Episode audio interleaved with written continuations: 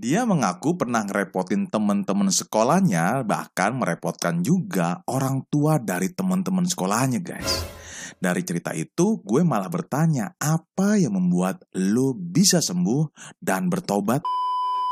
Halo guys, selamat datang di podcast Inspirasi Growing. Apakah lu pernah ragu tentang kekuatan doa?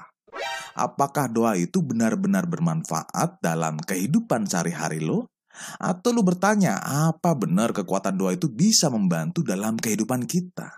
Nah, jawabannya di podcast ini ya guys. Gue akan berbagi inspirasi dan bagaimana kekuatan doa itu bisa membantu dalam kehidupan sehari-hari berdasarkan penelitian yang ada.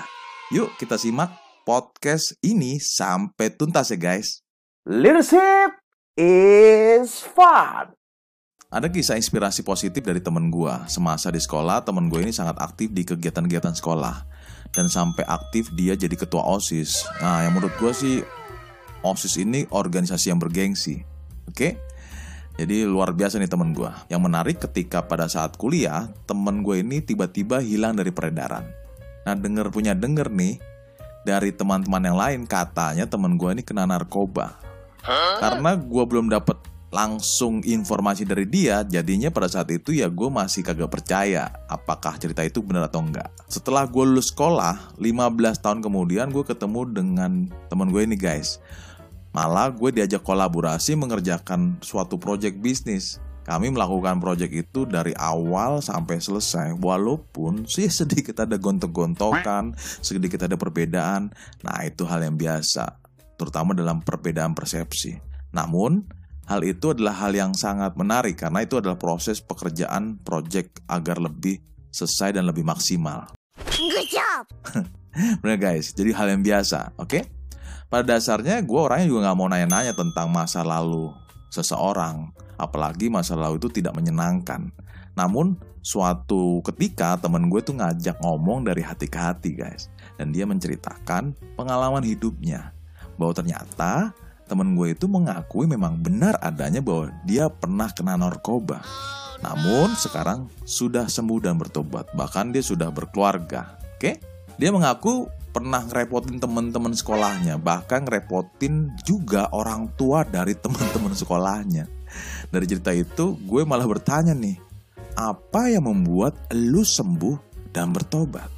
Temen gue bercerita cara dia bisa sembuh dengan cara terapi diri sendiri guys.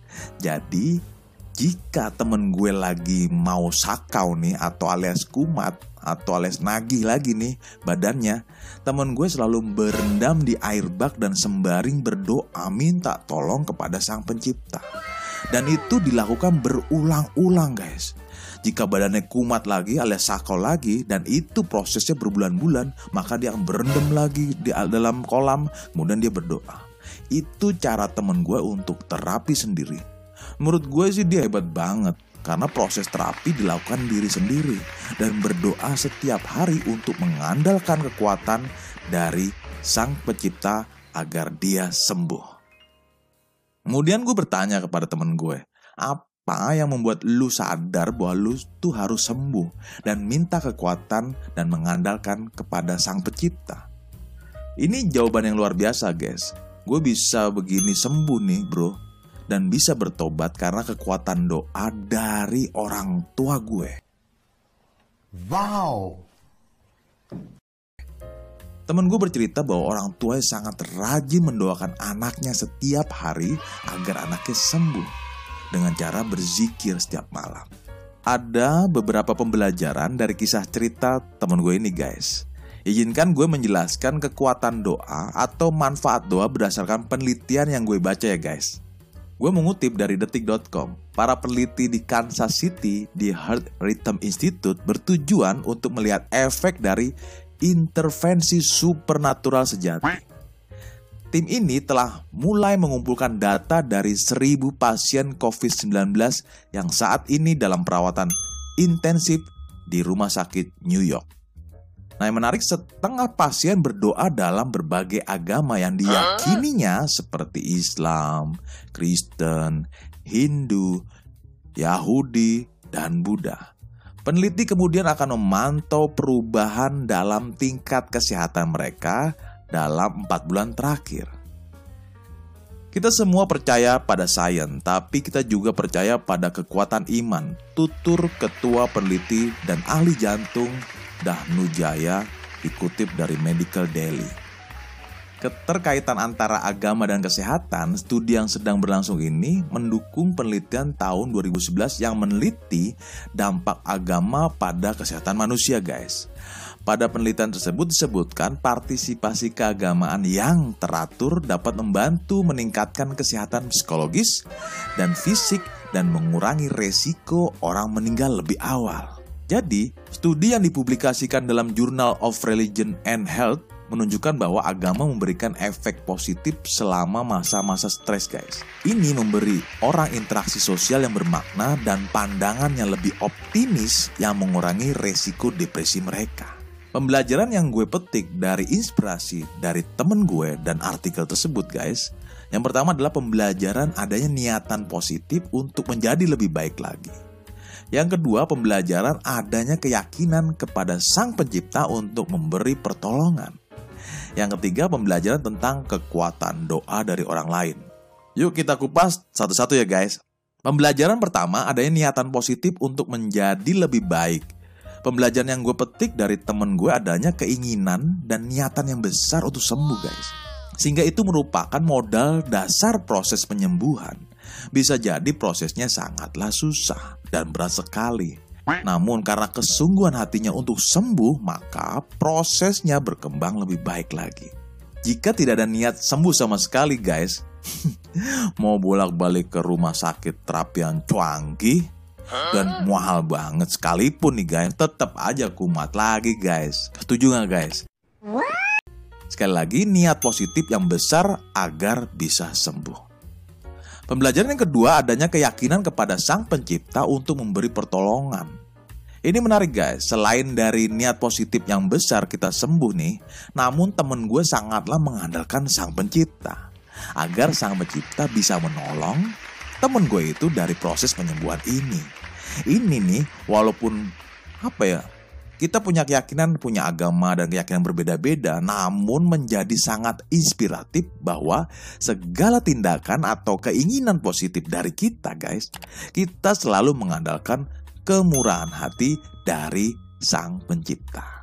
Pembelajaran yang ketiga, kekuatan dari doa orang lain. Kalau kita belajar dari kutipan tentang kekuatan doa tadi, bahwa ini pembelajaran yang sangat menarik bagi gue bahwa peran doa itu terutama peran doa dari orang lain, terutama doa dari orang tua kita sangatlah besar sekali guys. Jadi wujud cinta orang tua kepada anaknya adalah salah satunya mendoakan anaknya agar bisa menjadi yang lebih baik di dunia ini. Ini pun menjadi inspirasi bagi gue bahwa jika kita sebagai orang tua guys. Nah diharapkan kita juga rajin mendoakan untuk keluarga kita. Bisa jadi kepada anak-anak kita, bisa jadi kepada pasangan kita, bisa jadi kepada orang tua kita juga, bisa jadi kepada kakak adik kita. Intinya kita mendoakan orang lain, mohon hal yang baik kepada Sang Pencipta adalah wujud nyata cinta kepada orang yang kita doakan. Itu saja pembelajaran inspirasi dari kehidupan kita, guys. Coba sekali lagi ulangi. Gue ulang lagi ya guys, agar kita bisa ingat lagi. Yang pertama, pembelajaran adanya niatan positif untuk menjadi yang lebih baik.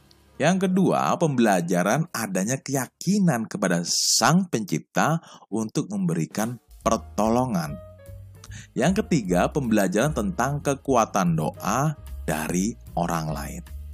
Sekali lagi, niat kekuatan doa ini untuk semua agama dan keyakinan kita masing-masing ya guys.